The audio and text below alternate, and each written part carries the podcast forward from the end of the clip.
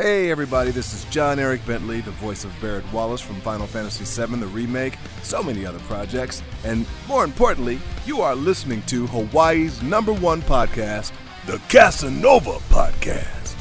Yeah.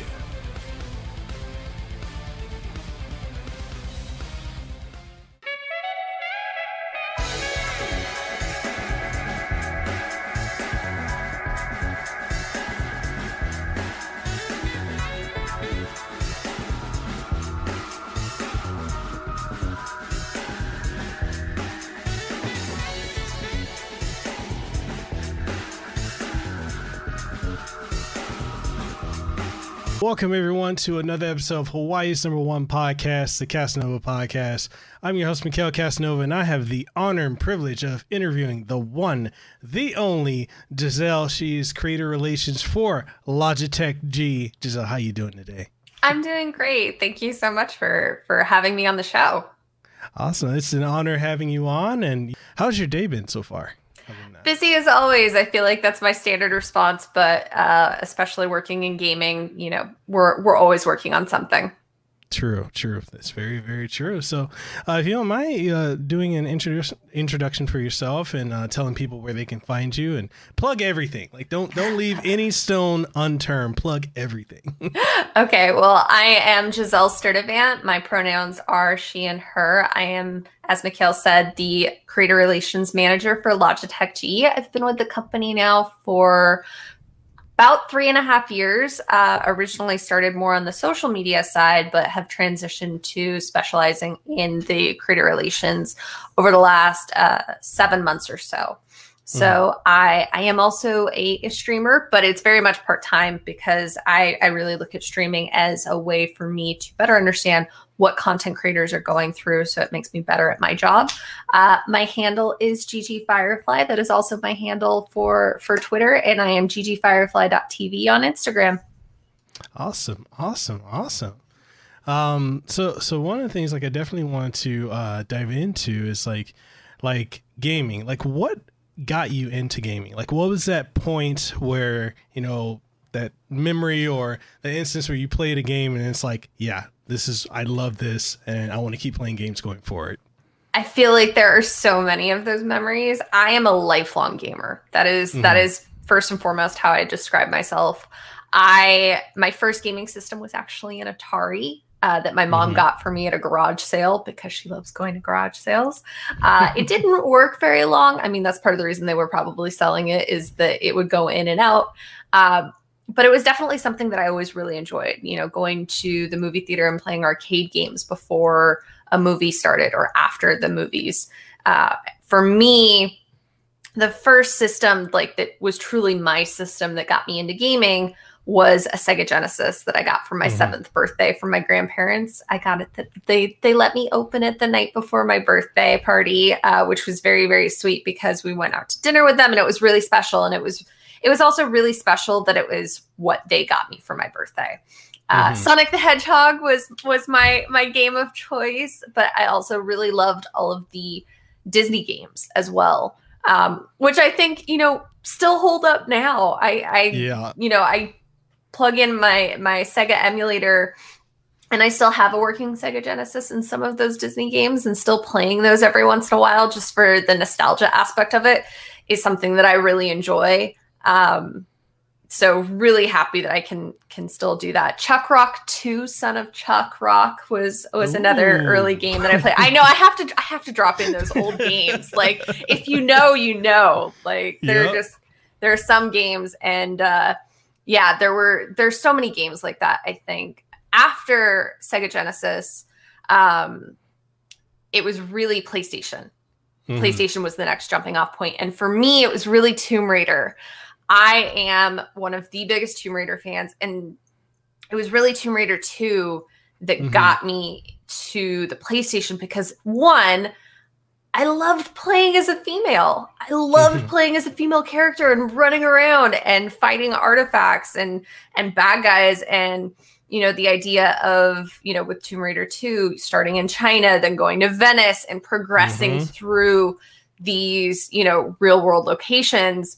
tied in really nicely to the fact that I also really like to travel. And so, you know, when I now get to go to places like that, it definitely brings me back to that little kid moment. And I run around pretending to be Tomb Raider a little bit.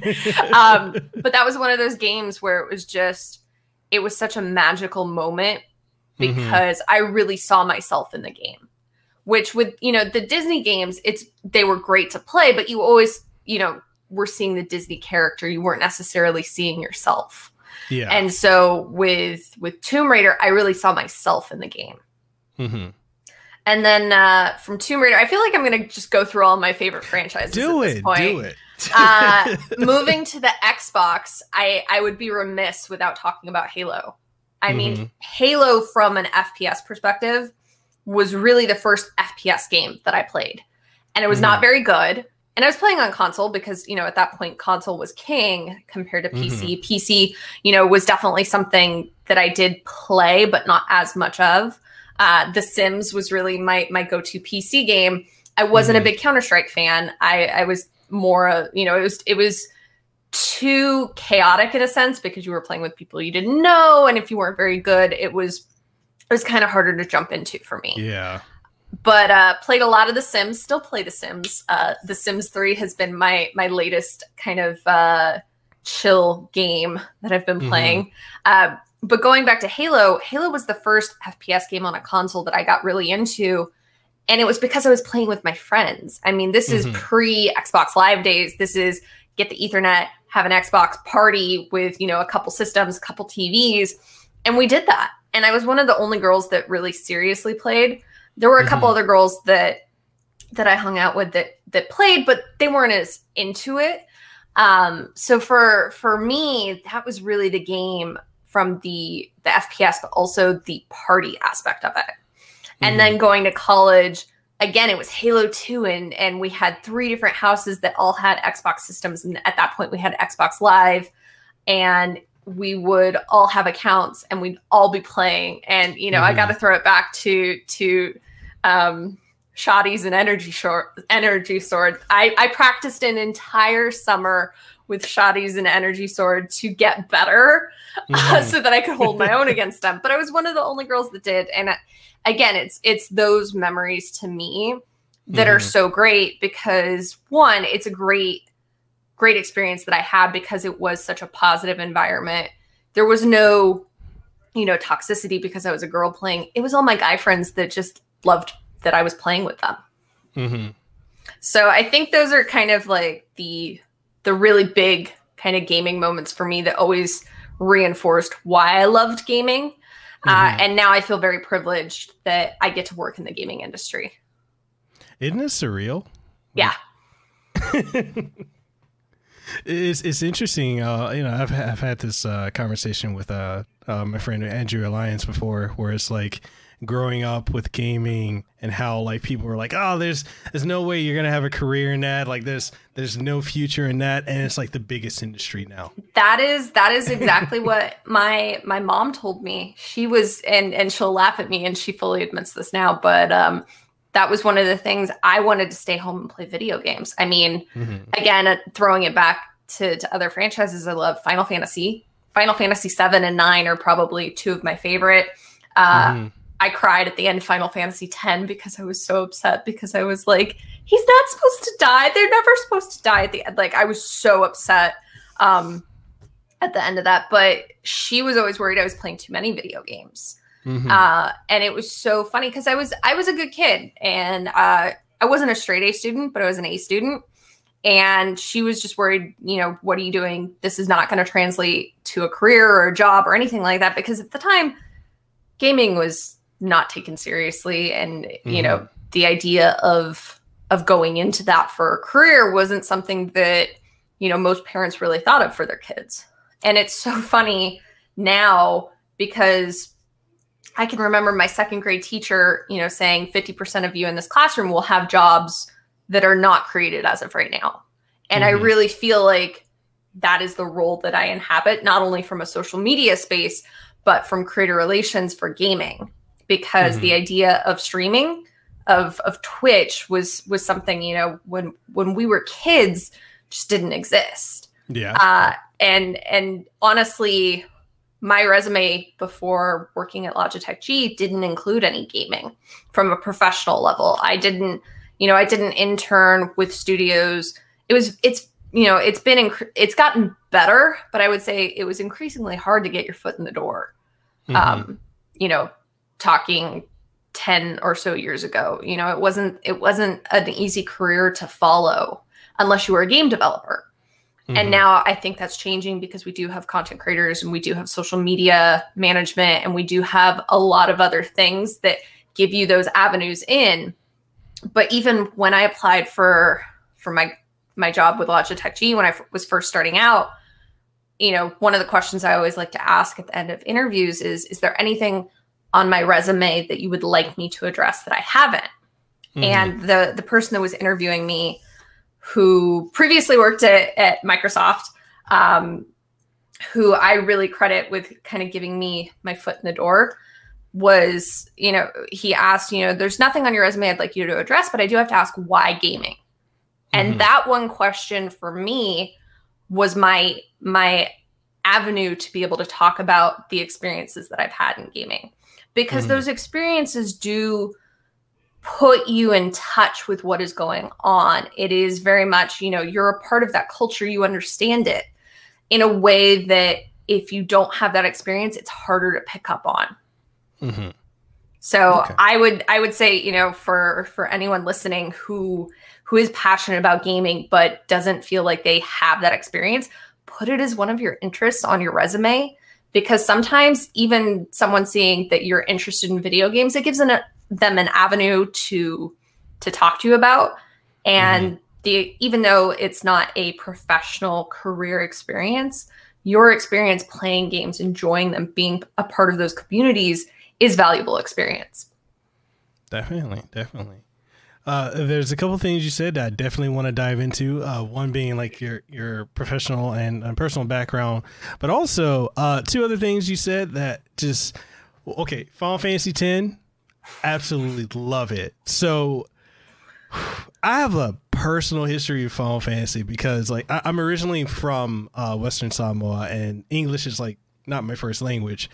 So when we moved to the United States and I had to learn English, the first RPG that my mom got me, because I was just that rebellious kid that just didn't want to read. So she got me Final Fantasy VII, and that drew me in. And just because I was like, my English at the time wasn't that great. So I was like, okay, I need to get better at reading and speaking English so I can understand this and talk to the other kids at the school that were playing that it too. Game. I love that game. That game is what got me into Final Fantasy VII. And again, it's one of those games. There are a couple games where it's every year or two, I have to go back and play them. Final Fantasy VII, Final Fantasy IX are probably in my top 5 of every once in a while, I have to go back and play those games.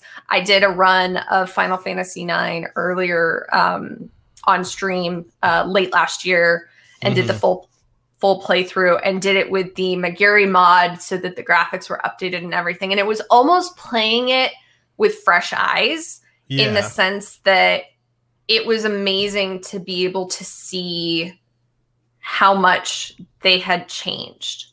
Mm-hmm. And I loved that. And I mean, there were definitely, I ended up doing basically 2 playthroughs of that game because I had my stream playthrough. And then there was one day where I was like, I want to just sit here and reset until I get all of these items, because you have to steal the items from, the bosses if you want to get that little edge and things like that. So I ended up doing basically 2 simultaneous playthroughs at once.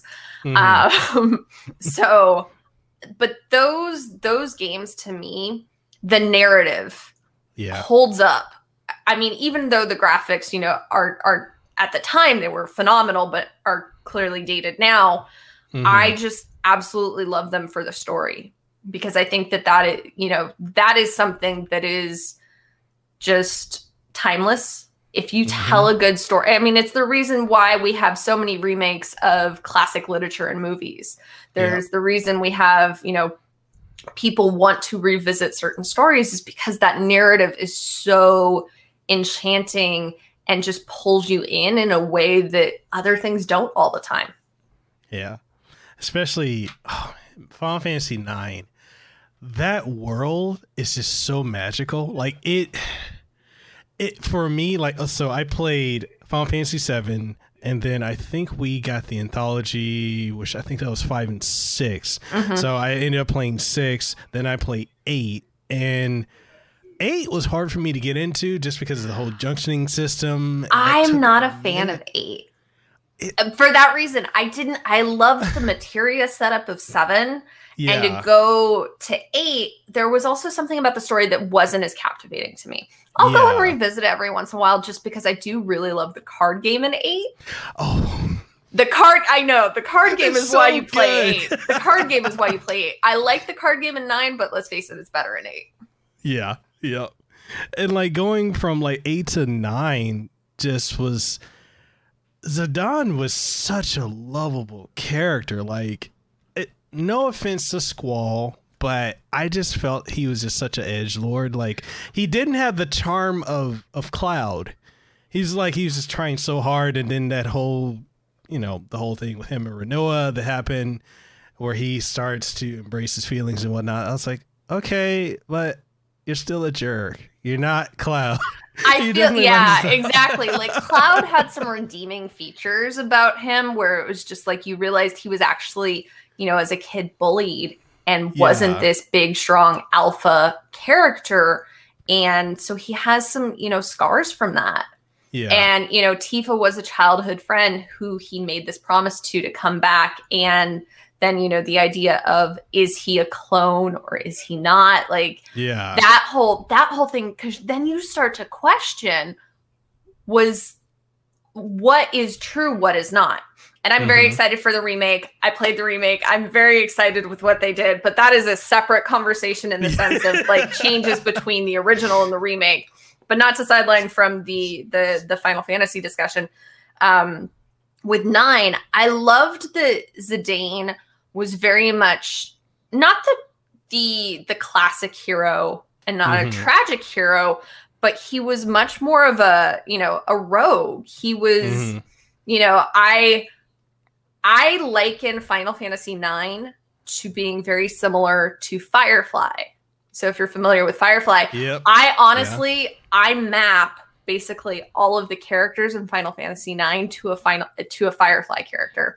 So Zidane is Mal, because again, it's that, you know, they're good at being the bad guy, so to speak. You know, he's a thief. They're thieves. But they still have that moral compass. And, you know, you look at Garnet, River, running away from something with, you know, Steiner as her big brother, Simon protector chasing after her. You look at, you know, with Vivi, I either go very book because very philosophical question of why are we here? Why do we exist? Why do I exist? Also, very much could map to Wash in that sense because he does provide some comic relief. Let me think who else. Freya, Zoe. Has to be Zoe. Let's face it. She's a dragoon knight. Like, she's this strong character. I love that. Iku, I go with either Kaylee or Inara. And then with Queen of Quinn, I typically will either go Book or Wash. Okay. So those two are kind of the interchangeable. I tend to go more Wash just because, one, I also feel like the name fits of, like, you're cooking, you wash dishes a lot, but also that just comedic relief that you need.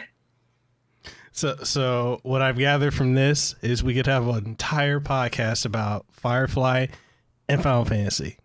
Yep. Okay. One of the other things that you said that really caught my interest was in saying, in many, you know, in recounting a lot of your gaming experiences growing up was, one, being able to, you know, find that tangibility between yourself and Lara Croft and Tomb Raider, and also being able to, you know, being pretty much, and correct me if I'm wrong, like the only female that was, or you know, that was gaming at the time around others. She was revolutionary. I mean, so many people have said that Lara Croft was revolutionary, and I think that credit is really well deserved, because there were definitely other strong female characters. You know, you look at Samus Aran, but you didn't know Samus was female at the time. You look at, you know, some of the more not obscure games, but not quite as pop culture relevant games. And that to me is why Lara Croft is so enduring, because you look at how many different games, how many different live action, you know, models have played her, how many voice actresses, how many motion pictures have we gotten? Huge fan of Angelina Jolie and Alicia Vikander. I think, you know, two very different takes on the character, and I appreciate both of them so much. And so for me, I just appreciate how much she has the staying power and has really kind of changed the way we talk about female characters and narratives in games. Because I don't really think at any point in those games she's you know, seen as a character that is weaker than because she is female.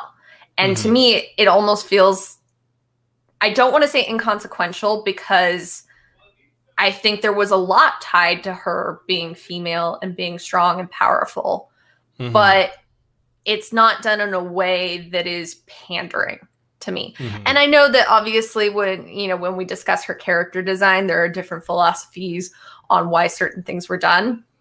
But I also, you know, appreciate that they celebrated her femininity in that sense. So, you know, looking at the earlier iterations of her to later, I love the direction that they've taken, but I also appreciate where she's come from. And speaking of that, like looking at the way that, you know, gaming has progressed, like the industry as a whole, do you feel that there's better representation of female characters in gaming, both in visual representation as well as in moving away from the damsel in distress, you know, iconography to where it is now, where, you know, they're on equal footing with a lot of the male representatives or male characters that are in gaming? I think it's definitely getting better. I don't think that we've, you know, I don't think anything is ever going to be perfect representation, but I think that there are a lot of really big strides to improve the representation that we see from a gender perspective, but also from a sexuality perspective, from an ethnicity perspective. You know, I look at games like Mass Effect and Dragon Age as being great examples. Love Dragon Age. Oh, I see. We could have a whole other podcast just talking about Dragon Age. I did a Dragon Age Inquisition playthrough on stream earlier this year. And so for me, I love games where you have the ability to create your character. I love that aspect of, because again, it's putting you into the game in the way that, you know, those earlier games and having that early representation really did. And now you're getting to craft your character. You can pick if you want to be, you know, I'm going to use Dragon Age as my example. You can be an elf, you can be a dwarf, you can be a human, you can be Qunari. And I think that that's so great, because not everybody identifies the same way. And with Dragon Age Inquisition 2, I will never, it's not perfect. I will say that. I'm going to preface this and say it's not perfect. But when you look at the representation in that game from an LGBTQIA perspective, they really did try, and they did it in ways that, again, it didn't feel as if it was hindering or if it was pandering. They really tried to explore different things that showed it is natural and it's a part of what makes you who you are. You know, one of my favorite characters in that game are Dorian and Iron Bull. And I love them so much, and I will never romance either one of them, because I love the narrative that, you know, here they are, these two basically conflicting nations. They're brought together by these circumstances, and they actually form a connection and a bond. And if you take them with you enough, you can unlock that they actually have a relationship. And I think that that is so great, because it does show, you know, from a preconceived notion perspective and representation and how people, you know, do have those certain biases in real life, and certain people do overcome them and realize kind of, hey, I missed something, and finding that connection with that person that makes sense for them. And that to me was such a beautiful aspect of the story that I love that. Another character I love in that game that I really hope they bring back for the next one, because, you know, they've released the teaser. It seems like we're going to Tevinter. I'm very excited about that. One, I really hope we get Dorian, but I also hope we get Krem. Krem was such a great character because you got to see, you know, and hear from his perspective what it was like to grow up in a society that was not accepting of, not only was he non-magical, but born a female. He identifies as male, and exploring that and hearing the story, you know, you have the dialogue option to ask him, how long have you known? And he replies with, you know, I feel like I've always known. I feel like my dad knew. He would, you know, sit there and put shaving cream on my face and let me, you know, play shaving with him. And that to me was such a beautiful moment, because in a way it was normalizing a behavior that we do have and see in our society, and including that in a game in a way that felt like it, again, it didn't feel like it was a token aspect. And I felt like they actually did quite a bit of character development with Krem. So I really loved that. And then also having Iron Bull come in and say, you are a real man, you know, because they, in the Qun society, they had accepted people that were trans. And that to me was, again, also such a great thing to see in the game. I love your passion here, like, in describing all of this. And okay, I got to ask you, this is also an important question. Sidebar, but it's an important question. How did you feel about Dragon Age 2? So here's an interesting one for you. Dragon Age Inquisition was actually my first entry into the franchise. So I've gone back and I have explored Dragon Age 2, not from a playing perspective, but from a lore perspective. Okay. I feel like with each iteration, they've gotten better. Same with Mass Effect, because I've played Mass Effect 1 and 2. I refuse to play 3 because the ending is controversial, and I stand by my decision. I know a lot of people are like, no, you have to go back and play it. And I'm like, I'm waiting. I'm going to wait on that one. Maybe we're getting the remaster this year. Maybe I'll play it then. But going, like, sidebar on that. But yeah, so for me, I think with each Dragon Age, it's gotten progressively better, which, you know, makes complete sense, because as the technology and gaming advances, you're able to do different things. You're able to have different representation, but you're also building off of each iteration to, you know, ideally improve and grow that entire world. Okay. All right. So again, that could be a whole podcast right there about Dragon Age. I'm looking forward to that, you know, when we have you back on the show. So diving into another area, because it's a very important thing to me, and I'm glad seeing it's also very important to you, is representation and inclusivity. Specifically narrowing it down to gaming, do you feel like there's been a lot of progress made, and what challenges do you think that we're still facing that we, you know, as a gaming community, that we need to eventually overcome or are working towards currently overcoming? This is a two-part answer. I'm gonna preface that, and I'm gonna speak from my observations and experience. I completely acknowledge my privilege in the sense that I don't feel like I ever experienced the toxicity that I know a lot of other females in the gaming space have.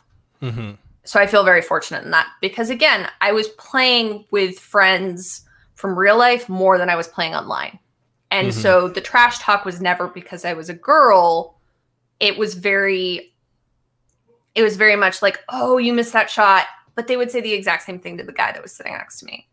So it was much more about how I was playing rather than the fact that I was a female. So again, I'm acknowledging that experience makes me very privileged that I didn't experience that. Mm-hmm. That being said, I have seen the toxicity. Mm-hmm. I haven't necessarily experienced, but I have seen it. I think there have been steps made, mm-hmm. and I feel very fortunate to work for a company that wants to leave a positive impact on the gaming space and mm-hmm. wants to be more inclusive and positive and grow that aspect of gaming. That being said, I feel like there is a ways to go on not just gender, but a multitude of areas when it comes to representation. So I think that, yes, we still have work to do. I think we can celebrate changes that have been made, but I still feel like we have a long way to go. Okay. But the important thing is we're working towards it. That's and exactly. It is. I think it is, very similar to other areas of life. It is good to celebrate the wins, and it mm-hmm. is important to celebrate those wins, because those wins are what keep us going. Mm-hmm. Because we still do have work to do, and I know for some people on different topics, whether I don't want to say that we keep things separate from each other, because everything is very much intersectional, because mm-hmm. your experience in one area is going to, affect your experience and your overall outlook in other areas as well. And so mm-hmm. it's important to celebrate those small wins, because those wins keep us going. But we do have to remember why we do the things that we do. Exactly. Shifting topics back to you. So you may mention, about now, now you're in the gaming industry, but let's talk about school, growing up. So your journey towards being where you are now with Logitech, what was that journey like? It ironically was very much influenced by video games. I joke that I wanted to be the real life Tomb Raider. I wanted to be the real life Lara Croft. My background is actually in art history. Mm-hmm. Art history with a minor in classics. So studying art, studying sculpture, studying ancient history and ancient civilizations was very much what was part of my passion. And, mm-hmm. That goes back to me being 8 years old, my mother and my grandfather taking me to Paris for the first time. And my mom jokes that she should have known I was going to go into art history or art in some way, shape, or form then, because I was 8 years old. Mm-hmm. And I was telling her very specifically, oh, I want to see this painting. And she's like, oh, what painting? And I said, Impression of a Sunrise by Monet. I was obsessed mm-hmm. with Monet. He's still one of my favorite artists. And so she looked up where the painting was located, which museum we would need to go to. And she took me to the museum mm-hmm. and I was very excited. I'm like, I can't wait to see it. I can't wait to see it. I can't wait to see the painting that was stolen. That changed something in the conversation. She's like, no, it wasn't stolen. And I'm like, yes, it was. And I was adamant that this painting had been stolen. And she's like, no, it's here. They have it. And I'm like, no, it was stolen and recovered. And again, I'm 8 years old. She's, she's thinking, what does my 8-year-old know? Clearly she's mistaken. And the fact that she didn't want to, or couldn't process that I knew this fact mm-hmm. was a sticking point for me, because I was like, no, I know I'm right. I'm 8 years old. Again, 8-year-olds don't understand the concept of inside voices very easily. So I'm practically having a shouting match with my mother about this in the middle of a museum. I'm sure there were people looking at us like, what is this crazy child doing? Mm-hmm. We finally get to the painting. I'm very irritated at this point because she refused to believe me. Sure enough, two armed guards, and it's behind plexiglass. And she's like, what is this? Reads the plaque. Sure enough, stolen in 1992, later recovered, was repaired after it incurred some small damage. And she just looks at me dumbfounded because, again, what parent expects their 8-year-old to know that much about a piece of art, let alone a particular artist? Mm-hmm. And I just looked at her. And I didn't scream this, but I was definitely loud because, again, 8-year-old inside voice, didn't understand the concept. And I just go, I told you so. And so for me, I think Tomb Raider really reinforced my love of art and history and wanting to study it and wanting to know more and wanting to be as smart as Lara Croft and be able to go around the world and know about these different cultures and different artifacts. And so I pursued art history. I was dead set on pursuing it. There was no other major really considered. And so for me, I graduated from UCLA, had a minor in classics. I did my first master's in art history as well, because originally I was thinking, okay, I'm going to go work at a museum. Because let's face it, what do you do with an art history degree? You work in a museum. You're like Indiana Jones. You know, this belongs in a museum. So I did my first master's, and I actually studied in London. Again, feeding into this idea that I was going to be the real life Lara Croft. And I love that experience, and I love that I got to do that abroad. And then after that, it was kind of I don't really want to work in a museum. I don't think that's right for me. And so I was like, okay, well, I'll go do art recovery for the FBI. And so I transitioned. I kind of took a year off, studied for the LSAT, went to law school for a year. In doing that, realized I didn't really want to work for the FBI, and I didn't really want to be a lawyer. So left law school after a year. But I joked it was the most expensive dating service I ever used, because I met my husband at the time through mutual friends who are also attending law school. So at that point, I kind of end up in Northern California. Wasn't going to be moving back home with my mom because, again, I'd gotten married. And so I started looking at different things that interested me. And one of them was social media. I was really, I loved Facebook and Twitter and Instagram. I loved all of these different avenues because, again, it was how I connected with my friends while I was abroad. But it was also how I connected with gaming and people that had those similar interests. And so then I pursued my second master's in digital communications with an emphasis on new media, and wrote my thesis on essentially fake news and how you can use different kind of nonverbal cues, because social media is very much a nonverbal communication aspect. How you can use hashtags, hyperlinks, pictures, videos, etc., to increase your credibility in a sense in each of these social posts, and how if you have the right combination, that increases again your credibility. And I've kind of forgotten some of this because it's been a number of years since I've written my thesis, but it was really interesting because I was writing this right when right during and after kind of fake news was a really big thing. And again, I tied it into art in the sense I looked at and culture, because how social media was used during the Arab Spring and how social media was used from a grassroots fundraising and political aspect.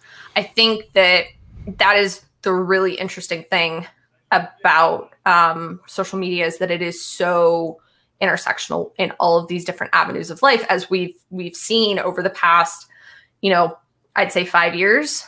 And it's truly fascinating to see how that change occurs. I know a lot of people have mixed feelings on each of the social platforms. I think that there are pros and cons, good and evil to everything, but it is a tool, especially now during a pandemic, of how we can connect and how we can communicate and how we can, still have that social experience with people when we are more isolated. And the same with gaming. Gaming, very much is a tool for people to socialize and connect right now. But all of that, going back to, kind of how I got to where I am. If you wanted to continue on that train of thought, I'm strapped in and ready. So I'm fine with it.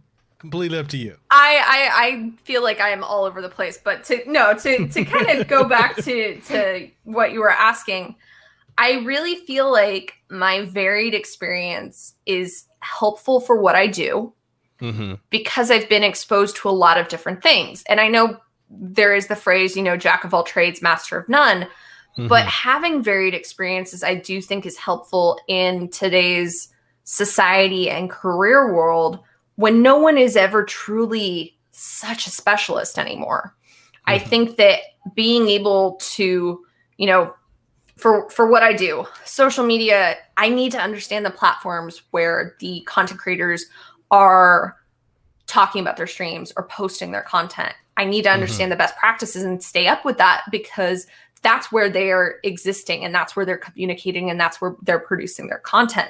At the mm-hmm. same time, my legal background, even though it was only a year, having a basic understanding of contracts and negotiations is helpful, especially when you start to, you know, talk with content creator management, you know, because let's face it, the field has gotten a lot more advanced and people do have representation and agencies that are working for them in this regard. Mm-hmm. And so in that sense, I think that's very helpful. I think that my art history background is also very helpful too, because how do you analyze and dissect and talk about, and what are you communicating in this content, whether it is video or whether it's still, how do you judge what is a good piece of content? How do you judge what is a good piece of user-generated content that you want to repost on a company's social media? All of these skills, like, you know, that I think is really beneficial to me, because having all of these varied experiences have coalesced into the background that I have that I mm-hmm. feel makes me successful at what I do. Awesome. Awesome. It's very interesting, like the journey.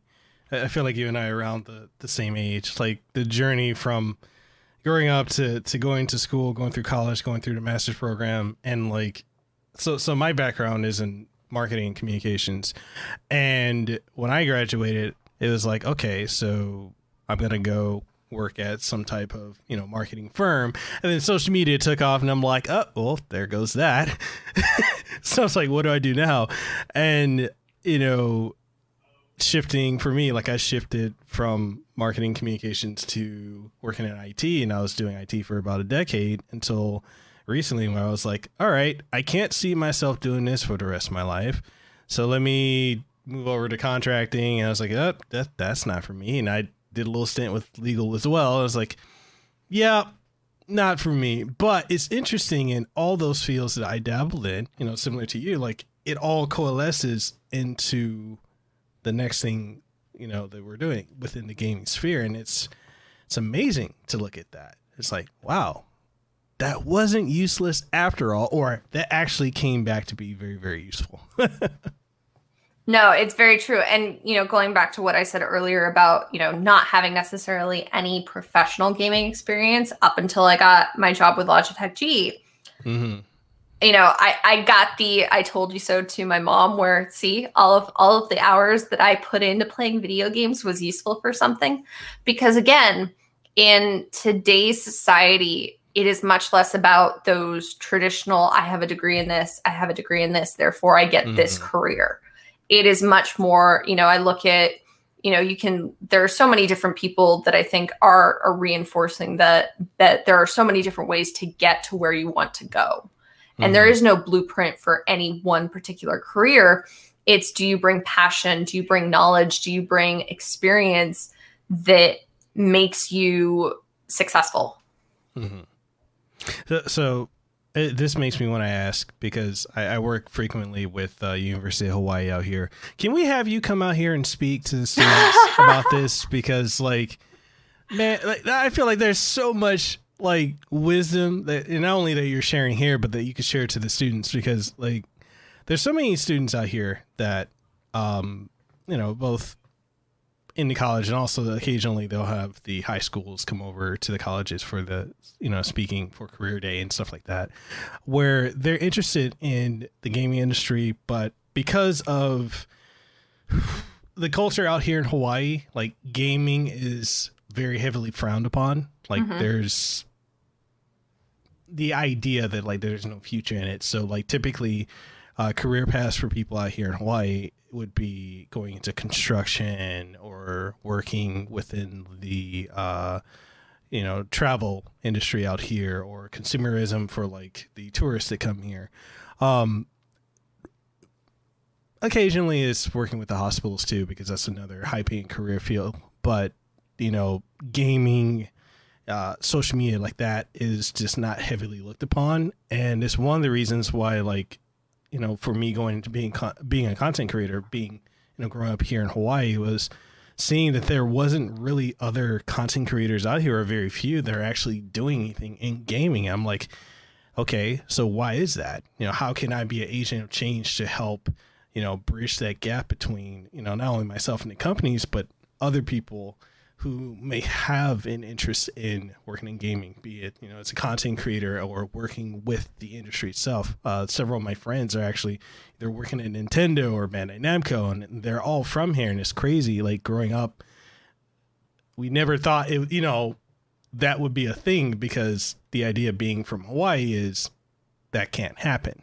So yeah, I would love to have you talk to this. I am, you know, that is one of the things, and this is really one from multiple different aspects of representation. I think it's really helpful. And I would be honored to, obviously post pandemic when travel is a little easier, I would be honored to come out and to speak to some of the students. Definitely. Definitely. So one of the things I definitely want to touch on as far as like social media, and also being respectful of your time, because I know we got a few minutes left, but as far as social media, when it comes to like content creators and influencers, so this is how I am, and this is just to set the tone for it. You know, with how I approach, you know, individuals in the gaming industry or tech companies or various, you know, brands that I work with, like, you get to see me authentically as I am. I'm just, you know, a goofy Polynesian out here, but also the business aspect of how, if I work with you, this is what you're going to get. Like, I'm going to give 110%. I do try to stay away from controversy and whatnot, but I want to know how, in your opinion, it is for, like, how should a content creator approach being authentically themselves, but being able to be, you know, brand approachable? Like, a brand doesn't have to take risks. Like, oh, okay, you're a red flag. No. I definitely think there is no, I'll put it this way, there is no easy answer to this question, because there are going to be certain brands that do have a higher or lower risk tolerance that, you know, even you as your authentic self and trying to be brand safe might not be a fit for them, or might not be a fit for them at the time. So I do think something important for any content creator to realize is that the timing has to work from both sides. Right. So even though you get a no at one point, or even though you get a yes, that may change later on, because people may decide, hey, we're going to go in a different direction, or, hey, you know, different things come up. So that is something important to remember, you know, like other creative industries, whether, you know, I look at, you know, acting or modeling or writing or photography or anything like that, there's always going to be an element of rejection, and it is part of the industry, and that's okay. The important thing is to always try to be learning, always trying to be refining, and also staying true to yourself, because you might be approached by a brand and you might not feel comfortable working with that brand, because you might feel, hey, I would have to tone down who I am, or, hey, this is associating me with something I'm not comfortable with. It goes both ways. And so that's important to remember, is that you need to weigh not only how do you make yourself brand approachable, but what brands do you want to align with? Right, right.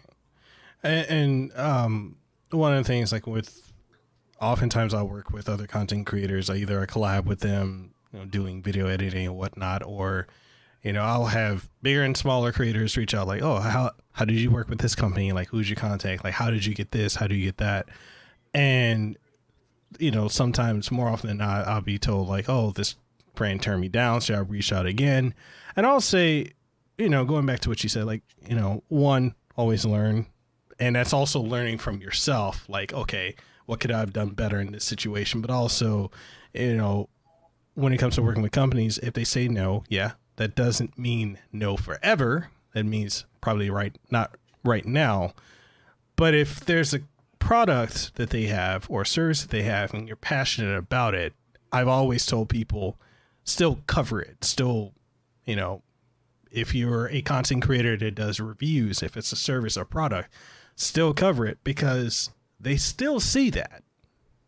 And it still goes a long way, because that could come up down the road. I think that is absolutely great feedback to give someone, because again, you know, speaking as far as what I do, but also what I am familiar with other brands doing, we do go back and look. You know, we do go back and look at what your social media is. And, you know, I'll use a hypothetical situation. If someone reaches out and gets a no and then goes on social media and publicly trashes a company, well, that no is more than likely going to stay a no. Whereas if you get a no and you learn from, hey, what can I improve on? What can I do better as a creator? How can I improve my skills? And you don't necessarily burn that bridge. You know, that again, that no could turn into a yes later on when there is a better fit for a particular product, or there is a just better fit for an overall program.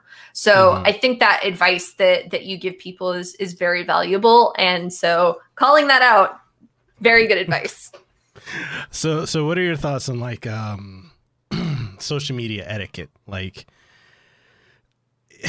do you feel like there is a certain way like people should conduct themselves, like I guess creators in a professional sense, or like what are your thoughts on that? Again, I think this goes back to understanding who you are as a person, what your personal values are, what your personal morals and ethics are. Because at the same time, you don't necessarily want to censor yourself to where you feel like you're being inauthentic. So again, I think that it's a very fine line. It's going to vary from person to person what you feel comfortable with. I think, again, it's important to understand that not everybody is going to be a fit for every brand. And that's speaking very hypothetically. I'll use myself as an example. While I might be a fit for a company that is related to art in some way, given my background, I'm not as in the know currently. So you're not always going to be a fit at every one point. Right. So, you know, winding down, because I know we've got a couple of minutes left, but what is a typical day like for Giselle? Like, what happens on a daily? Like, walk us through that. I wish I could say there was a typical day, but it varies, you know, it varies depending on what we have coming up, what point in the month I'm in, where we're at in our fiscal year. So I think it's a varied experience. I will say, if anybody is ever curious about creator relations, highly recommend checking out internships and whatnot, because it's a great way to get that behind the scenes look that I can't necessarily talk about on a podcast and whatnot.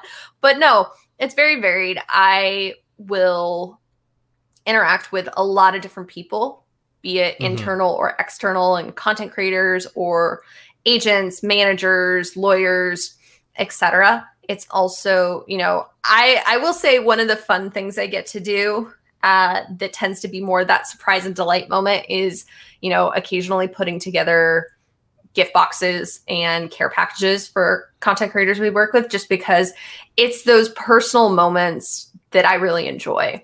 And how we've really tried to build our program is being much more friendly and approachable, because we want people to collaborate with us.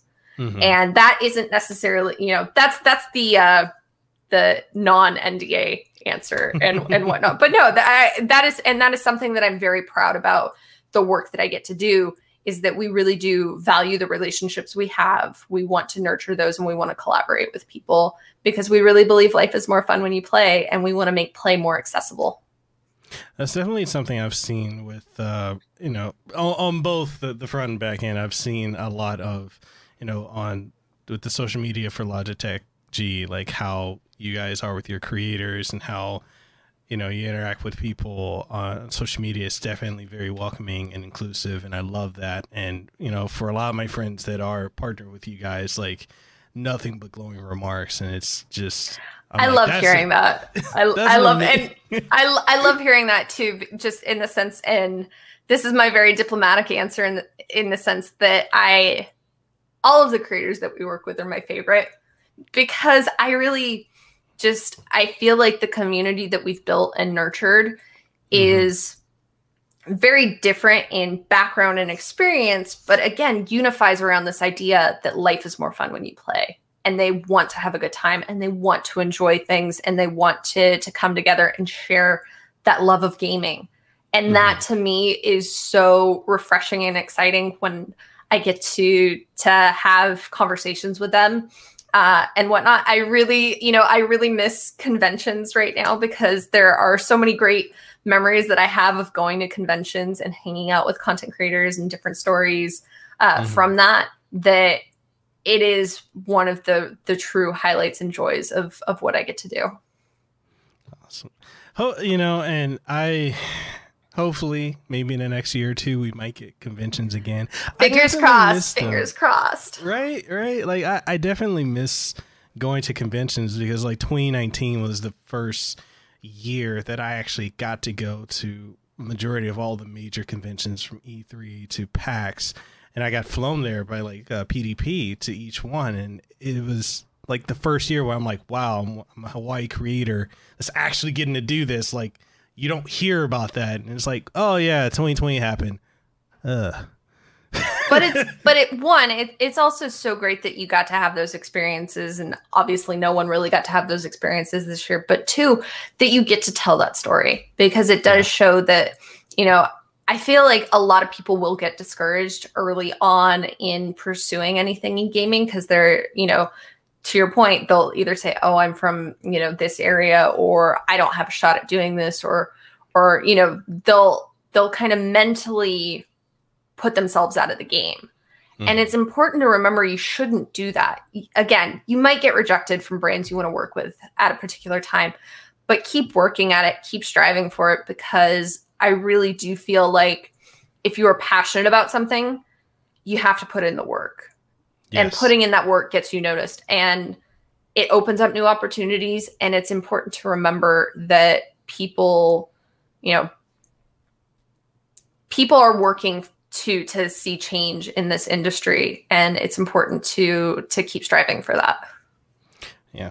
Like, anything worth having is worth fighting for, worth improving and working hard to achieve. And, you know, with a lot of the creators that I do get to work with and interact with and be friends with out here, and I keep prefacing here because, like, I want to see more Hawaii content creators, more Polynesian creators that are, you know, up there, you know, doing great things. And it's just trying to get past that barrier of, you know, my family said there's no future in it. Like, no, the old way of this is it is not the way anymore. There's so much opportunity, and sometimes it's so frustrating to me. Like... Again, you know, I think about, you know, when I was in, like I said, the second grade, and I was told by my teacher, 50% of you in this classroom will have jobs that do not exist right now.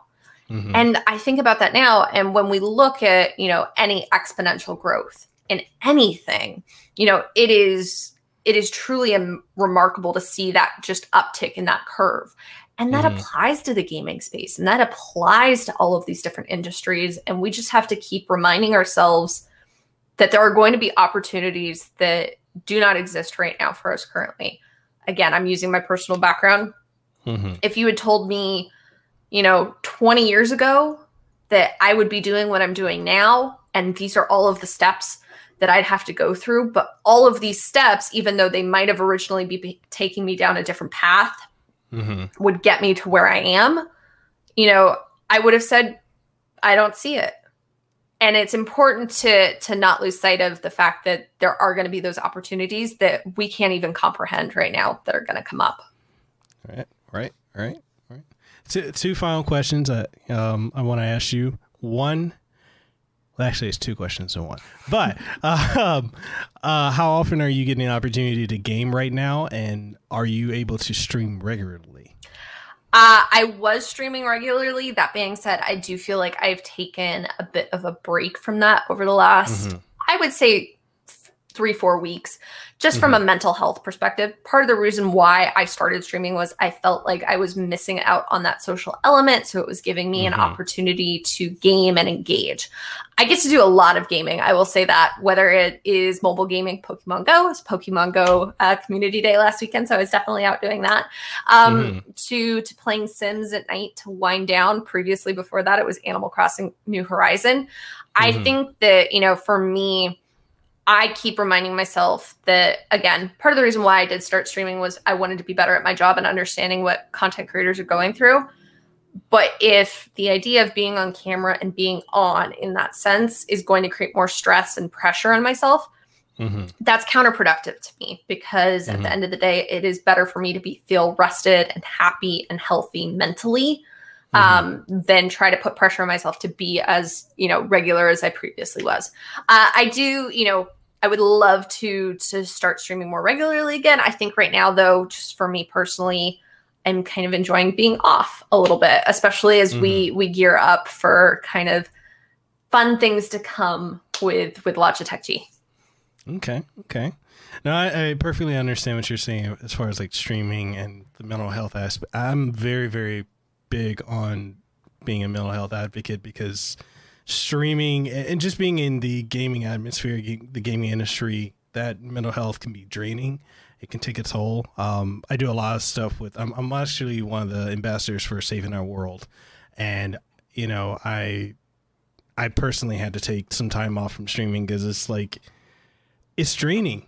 It takes a toll. And it's like, a lot of people think, oh, you're just hitting go live and, you know, and everything is easy. And it's like, no, you have to deal with technical issues. You have to deal with trolls. You have to make sure your community is good, your mods are doing their thing, and you had to focus on the game. You got to be entertaining, and it is a lot. And I will do one shameless plug in this sense. I also feel like part of the reason why I'm not streaming as much right now is because, and if anybody follows Logitech G, you will have seen this on social media. We are doing Creator Spotlight series each month and doing charity engagement and donations each month for different charities. I am one of the people moderating on those. So I feel like, you know, in working to set those up, to coordinate with content creators that are very graciously donating their time to come and support these causes, that also, you know, adds an element to that stress and being on, because I am on stream. You just might not see my face. And so I think that's also part of it too, because I really feel, again, very fortunate to work with a company that is striving to make change. And I think that, you know, supporting those causes right now, we're highlighting creators of color with our Black History Month streams and supporting the Loveland Foundation, who work to provide therapy funds and help communities in need, specifically Black women and girls. So that is, I'm so passionate about that. But again, it's taking a little bit more of my energy that normally I might have put into my own stream. Okay. Okay. And is there anything you want to leave the audience with before we go? I highly recommend you check out our Creator Spotlight series on the Logitech G Twitch and Facebook. They're a great way to see the community of creators that we work with at Logitech G, to support great causes, as well as just come out and get to hang out with different creators and be exposed to different creators that you might not necessarily know about. Again, shameless plug, there is one tonight with Miss Ash Rocks. It's going to be at 7 p.m. Pacific time, if I remember correctly, off the top of my head. So it's a great way, you know, for you to come and see our channel, but also to get exposure to a content creator you might not be familiar with. Awesome. Awesome. I lied. I actually have one final question for you. Did you have fun? I had a blast, and if you would be willing to have me, I would be honored to come back. We have to have more of an in-depth discussion on Dragon Age and Final Fantasy and whatnot. I feel like those franchises in and of themselves, like, we could spend hours talking about. Exactly. It would be an honor to have you back on again. I would love to have you back on the show. Dragon Age, Final Fantasy. We could talk about Tomb Raider. There's a lot there. There's a lot we could talk about, yeah. And I would love to have you back on again. Thank you so much for taking time out of your busy day to come on the show. And go ahead. There's no shameless plugs, but tell everyone where they can find you. Again, you can find me on Twitch and Twitter at ggfirefly, and I'm ggfirefly.tv on Instagram. My Instagram is definitely a little less gaming focused, but I always enjoy meeting new people, talking about games, and yeah. Awesome, awesome. And I'll leave links to all of Giselle's outlets down below, as well as Logitech G as well. And you can find this episode of the podcast, along with many others, on every podcasting outlet, from Apple Podcasts, Google Podcasts, Stitcher, TuneIn Radio, iHeartRadio, Pandora, and recently we just got added to Amazon Music. And with that being said, I hope you guys have a great one. I hope you learned a lot and you enjoyed this. And we can't wait to have Giselle back on the show. But this is Mikhail and Giselle. We are signing out. You guys have a great one. Bye. Thank you so much for tuning in to this episode. I hope it was informative, engaging, and you enjoyed it. And if you did, make sure you go ahead and leave a rating and a review. It greatly helps out the podcast and helps the platforms that we're on. Go ahead and promote us more so that more people can check it out. And if you're wondering what all platforms we're on, aside from what you've listened to it on, we're available on Apple Podcasts, Google Podcasts, Stitcher, TuneIn Radio, Pandora, Spotify, Amazon Music, and more. And if you want to support the podcast, then we've got Patreon, so patreon.com/Mikhail Casanova, which allows us to continue doing what we're doing. If you're looking for this in video format, we're also available on twitch.tv/Mikhail Casanova, as well as youtube.com/Mikhail Casanova. So with all that being said, I'll catch you on the next episode of Hawaii's #1 podcast and the #1 podcast in the Pacific, the Casanova Podcast. You have a great day, and I'll see you on the next one.